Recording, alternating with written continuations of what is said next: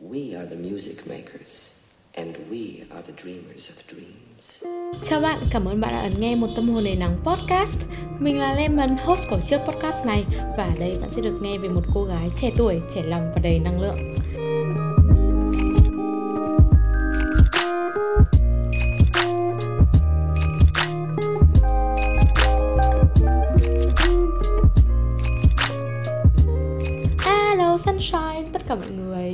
Mọi người đã xem cái kênh youtube Một tâm hồn đầy nắng của mình chưa?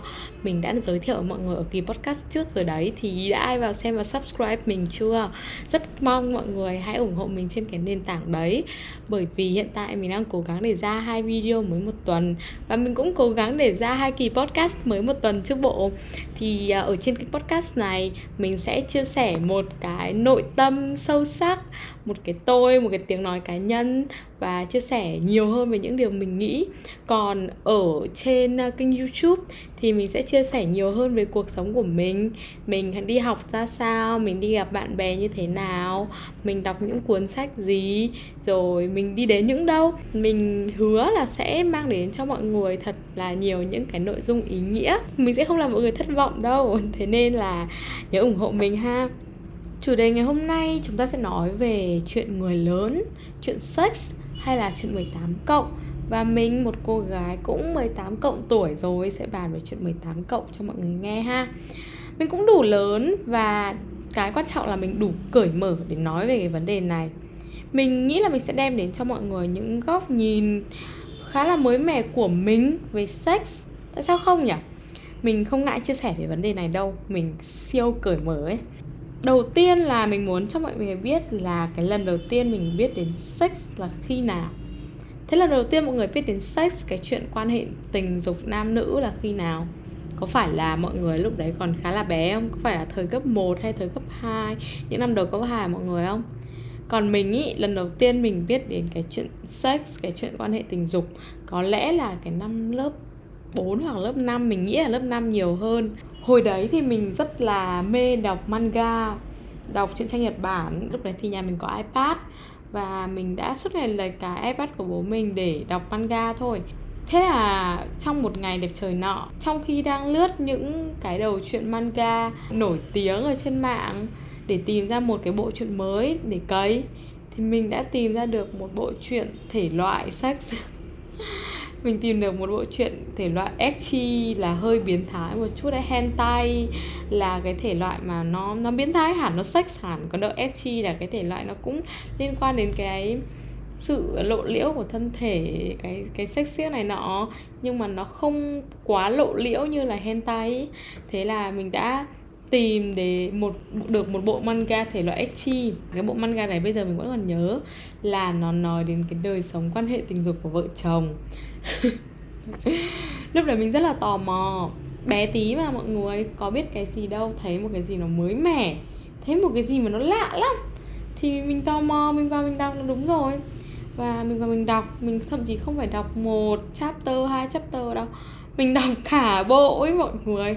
Mình thấy nó ừ lạ nhỉ tại sao người ta lại làm như thế? Tại sao mà người ta lại vẽ cái bộ phận cái phần bộ phận sinh dục ấy nó cứ phát sáng lên kiểu người ta không vẽ hẳn ra ấy, mà người ta vẽ kiểu bị che che đi xong rồi tại sao mà nam nữ lại làm như thế với nhau rồi các thứ? Mình có nhiều câu hỏi lắm nhưng mà mình cũng chả biết hỏi ai mà.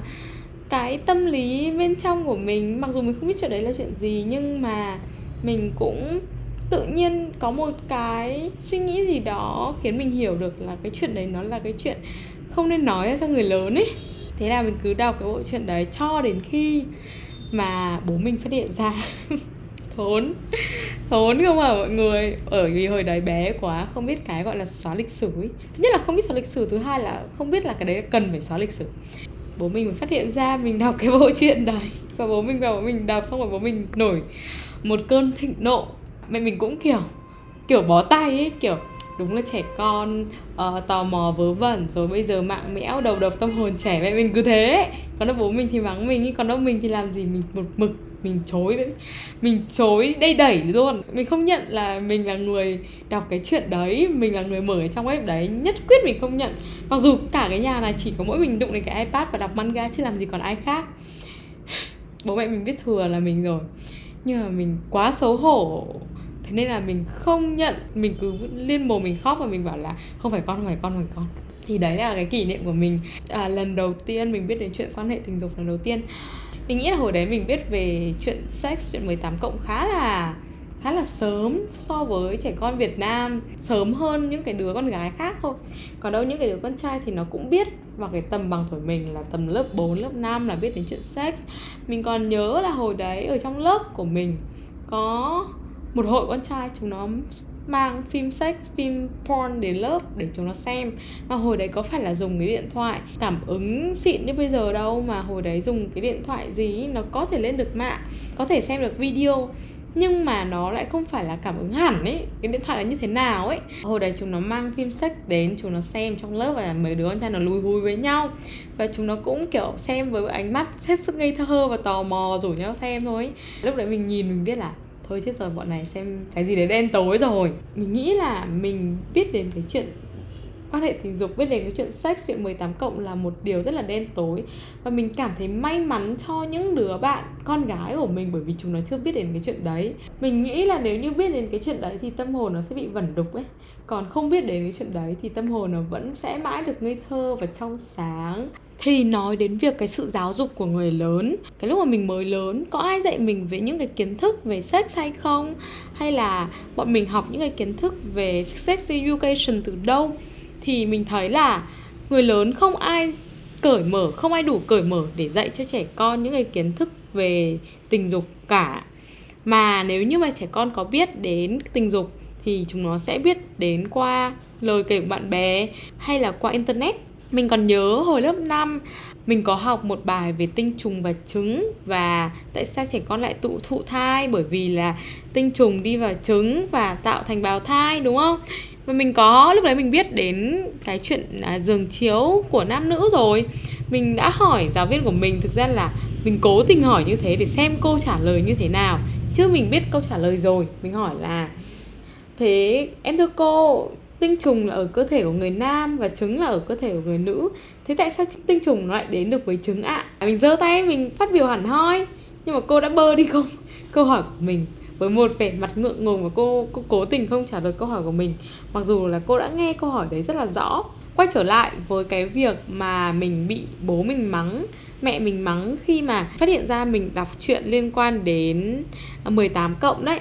Thì mình nghĩ là đáng nhẽ ra lúc đấy thay vì cổi chắc mình vì trẻ con có tính tò mò thì bố mẹ mình nên tận dụng cái cơ hội đấy để giải thích cho mình một chút về cái chuyện mà mình đang tò mò about. Đúng không? Tại sao không giải thích cho mình một chút về những cái kiến thức là à đây là chuyện của người lớn à, tuổi của con chưa phù hợp để xem những cái điều này và đây là cái cách mà con người ta sinh hoạt trong cuộc sống. Nó chỉ đơn giản là cách sinh hoạt vợ chồng hay là sinh hoạt giữa những người yêu? Đây là cái cách mà trẻ con sẽ được làm ra và nó là một hành động rất đỗi bình thường, rất đỗi thiêng liêng chẳng hạn. Mình không được giải thích về những cái điều đấy và mình bị coi là một kẻ tội đồ khi mà mình biết đến cái chuyện đấy từ quá sớm. Qua cái câu hỏi mình dành cho giáo viên hay là qua những cái trải nghiệm với bố mẹ của mình, thì mọi người có thể thấy là mình đã từng rất là cố gắng để nhận được một cái lời giải thích nào đó từ người lớn về cái chuyện 18 cộng. Khi mà mình đang còn bé, mình chưa biết gì và mình tò mò.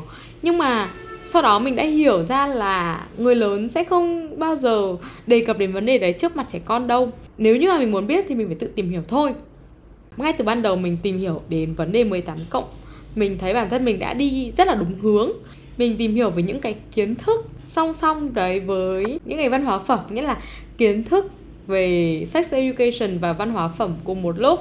Mình xem hai cái đấy song song với nhau và mình tìm hiểu một cách dần dần trong những cái năm tháng cấp 2 của mình.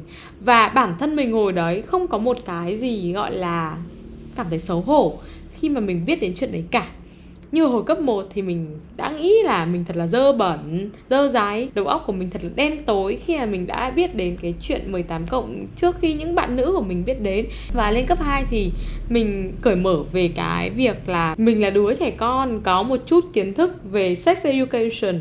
Mình cảm thấy thoải mái khi đề cập đến những chuyện liên quan đến giới tính, liên quan đến nam và nữ và thậm chí hồi đấy mình còn khá là hào hứng để chia sẻ cho bạn bè của mình biết về những cái điều mà mình cũng biết. Ví dụ như là hồi đấy mình đã có những cái kiến thức khá là đúng và rõ ràng về việc là màng trinh là gì tại sao lại có màng trinh cách mà hoàn, màng trinh hoạt động như thế nào?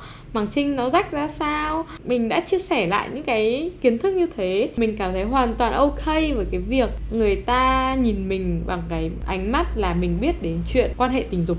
Có một việc mà mình không biết là mình đã học được cái điều này từ đâu, nhưng mà mình là một người có tư duy rất cởi mở về chuyện sex.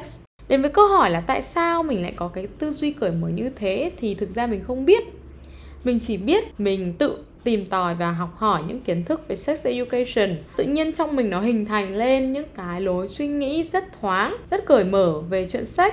Mình không có đánh giá ai cả về cái đời sống tình dục của họ. Mình cũng cảm thấy rất là ok với việc um, giới tính về việc LGBT hay là mình cũng rất ok với những cái sex fetish là những cái sở thích sex của một số người mình đã đọc nhiều và mình cũng đã gặp nhiều người có những cái sex fetish khác nhau ví dụ có những người mà người ta có cái fetish như là slave dog này hay là những cái người mà người ta thích à, uh, BDSM là bạo dâm thì mình hoàn toàn ok với việc đấy mình chẳng có vấn đề gì với việc đấy cả. Kể cả là chuyện one night stand tình một đêm hay là chuyện friends with benefits những cái mối quan hệ mà được xây dựng lên trên tình bạn nhưng mà lại có cái quan hệ thể xác với nhau. Về bạn bè của mình về tư duy của những cái đứa bạn xung quanh mình thì thực sự là bạn bè xung quanh mình chúng nó không giống mình đâu chẳng có đứa nào chúng nó giống mình hết có mỗi mình mình như thế này mỗi mình mình đi một hướng thôi mỗi mình mình là một đứa luôn luôn trang bị cho mình rất là nhiều cái kiến thức về việc tình dục nhưng mà bạn bè xung quanh mình phần lớn khá là ngại ngùng khi mà chúng nó đề cập đến cái vấn đề sex đã lớp 11, lớp 12 rồi thì những cái kiến thức về sex là những cái kiến thức cần thiết đúng không? Chúng nó cảm thấy rất là lạ lùng với việc đấy. Có những người lớn hẳn rồi mà vẫn cảm thấy là eo ôi đấy là một việc đồi bại, đấy là một việc kinh tởm. Tao sẽ không bao giờ làm như thế. Mình không đánh giá cao những cái người mà không chuẩn bị cho mình cái vốn kiến thức vừa đủ để bước vào đời liên quan đến chuyện tình dục mình nghĩ là khi mà sống trong một cái xã hội mà cái chuyện uh, quan hệ tình dục nó luôn luôn bị giấu nhẹm đi người ta luôn tránh nhắc đến cái chuyện đấy mà không ai dạy cho trẻ con cái việc đấy cả thì để mà cái lớp người trẻ, cái lớp về sau có thể là một cái lớp người tiến bộ thì chúng ta phải có nghĩa vụ đối với chính bản thân ấy nhá. Là chúng ta tự dạy mình những kiến thức như thế. Bởi vì hiện tại chúng ta đã được cung cấp đầy đủ những cái phương tiện để chúng ta cập nhật tới bất cứ một cái kiến thức nào mà chúng ta mong muốn rồi. Internet đấy. Tại sao mà những cái người trẻ lại không trang bị cho mình đủ những cái kiến thức về sex để có thể sẵn sàng bước vào đời để có thể sẵn sàng có những cái nhìn với bản thân mình và với người khác một cách cởi mở về chuyện sex. Chúng ta nên tự biết trang bị cho mình một cái nền tảng về chuyện 18 cộng nhất định. Khi mà chúng ta đã trên 16 tuổi rồi ấy, là chúng ta đủ điều kiện để have sex. À, dựa theo pháp luật chỉ cần có sự đồng ý của cả hai bên là chúng ta have sex một cách hoàn toàn đúng pháp luật đúng không? Thế nên mình nghĩ là những cái bạn trẻ khi bước đến cái tuổi 16 là các bạn nên có một cái nền tảng về sex education nhất định. Còn bước lên tuổi 18 phải có rất nhiều kiến thức về sex education. Đến lúc đấy mọi người phải biết tự bảo vệ bản thân mình nhiều rồi để mọi người có được sự an toàn, sự bền vững, sự vững mạnh, sự đảm bảo cho cuộc sống của mọi người. Khi mà chúng ta đủ lớn ý, chúng ta có thể hép sách bất cứ lúc nào và làm thế nào để chúng ta bảo vệ được bản thân chúng ta? Khỏi việc có thai, khỏi việc làm người khác có thai, hay là khỏi những cái căn bệnh về tình dục. Thì cái đấy là chúng ta phải tìm hiểu, chứ không phải hở một tí là bắt đầu bị panic attack, bắt đầu bị khủng hoảng tâm lý bởi vì mình đã lỡ làm một cái hành động gì đó. Và mình không biết là cái hành động đấy có nguy cơ, khả năng dẫn đến những cái bệnh tình dục hay là dẫn đến việc có thai hay không những cái panic attack những cái việc khủng hoảng như thế nó rất xuẩn ngốc nó rất bị um, bị không đáng ấy. Cái việc mà mọi người có đủ kiến thức nó sẽ giúp mọi người trong rất là nhiều trường hợp. Nó sẽ khiến cho mọi người có cái nhìn tổng quan những cái nhìn đúng đắn về việc sex. Nếu như mà chúng ta tự biết giáo dục bản thân về chuyện sex education chúng ta sẽ có những cái tư duy cởi mở vừa đủ để chúng ta hiểu được rằng sex nó là một cái món ăn thể chất và tinh thần cần thiết cho cuộc sống của mỗi cá nhân thôi. Hoặc là chúng ta biết được là ai cũng có những nhu cầu riêng về à, vấn đề tình dục. Cách mà người ta giải quyết nhu cầu đấy là lựa chọn của người ta. Mình không có quyền gì để mình đánh giá, để mình phán xét những cái nhu cầu người ta cả. Người ta có nhu cầu không có nghĩa là người ta dâm đãng, không có nghĩa là người ta bẩn thỉu, không có nghĩa là người ta là a slut hay a whore hay a bitch. You know what I mean? Thì chắc là cái kỳ podcast ngày hôm nay nó cũng khá là dài rồi. Uh, mình có rất là nhiều những cái quan điểm này những cái tư duy những cái suy nghĩ về vấn đề sex hay là sex education. Nếu như mọi người thích thì mọi người hãy liên hệ với mình là bảo mọi người thích. Mọi người uh, học được những cái bài học gì qua kỳ podcast này hay là mọi người có thấy hứng thú với cái tư duy nào của mình qua cái podcast này thì mọi người có thể cho mình biết để mình có thể làm thêm nhiều kỳ podcast nữa về vấn đề này hơn. Bởi vì à, nói một lần nó cũng không bao giờ nó hết được. Nó là một chủ đề rất là rộng. Ở cuối kỳ podcast thì mình có một số những cái gợi ý cho mọi người về những cái kênh podcast về sex, sex education mà mình thường hay nghe và mình cảm thấy những kênh đấy rất là hữu ích cái kênh podcast đầu tiên mình muốn giới thiệu cho mọi người đó chính là kênh podcast Sex review by Trang. Nó có cả YouTube, cả podcast. Kênh podcast thứ hai mình giới thiệu cho mọi người là Cởi Mở của Vietcetera. Và kênh podcast thứ ba nó thiên về dành cho các bạn nữ nhiều hơn. Đó chính là kênh podcast em trên 18 thì đây là những kênh podcast nói về chuyện hẹn hò nói về chuyện quan hệ tình dục và giáo dục giới tính dành cho tất cả các bạn trẻ nếu như các bạn muốn có nhiều kiến thức hơn về chủ đề này thì các bạn hãy lắng nghe những kênh podcast này nhé Cảm ơn bạn đã ấn nghe kỳ podcast lần này và hẹn gặp lại bạn ở kỳ podcast tiếp theo hàng tuần. Follow mình trên những nền tảng mạng xã hội, đặc biệt là YouTube nhé, bởi vì mình sẽ ra hai video mới một tuần đấy. Mình là Lemon và mãi luôn là một tâm hồn đầy nắng. Bye bye!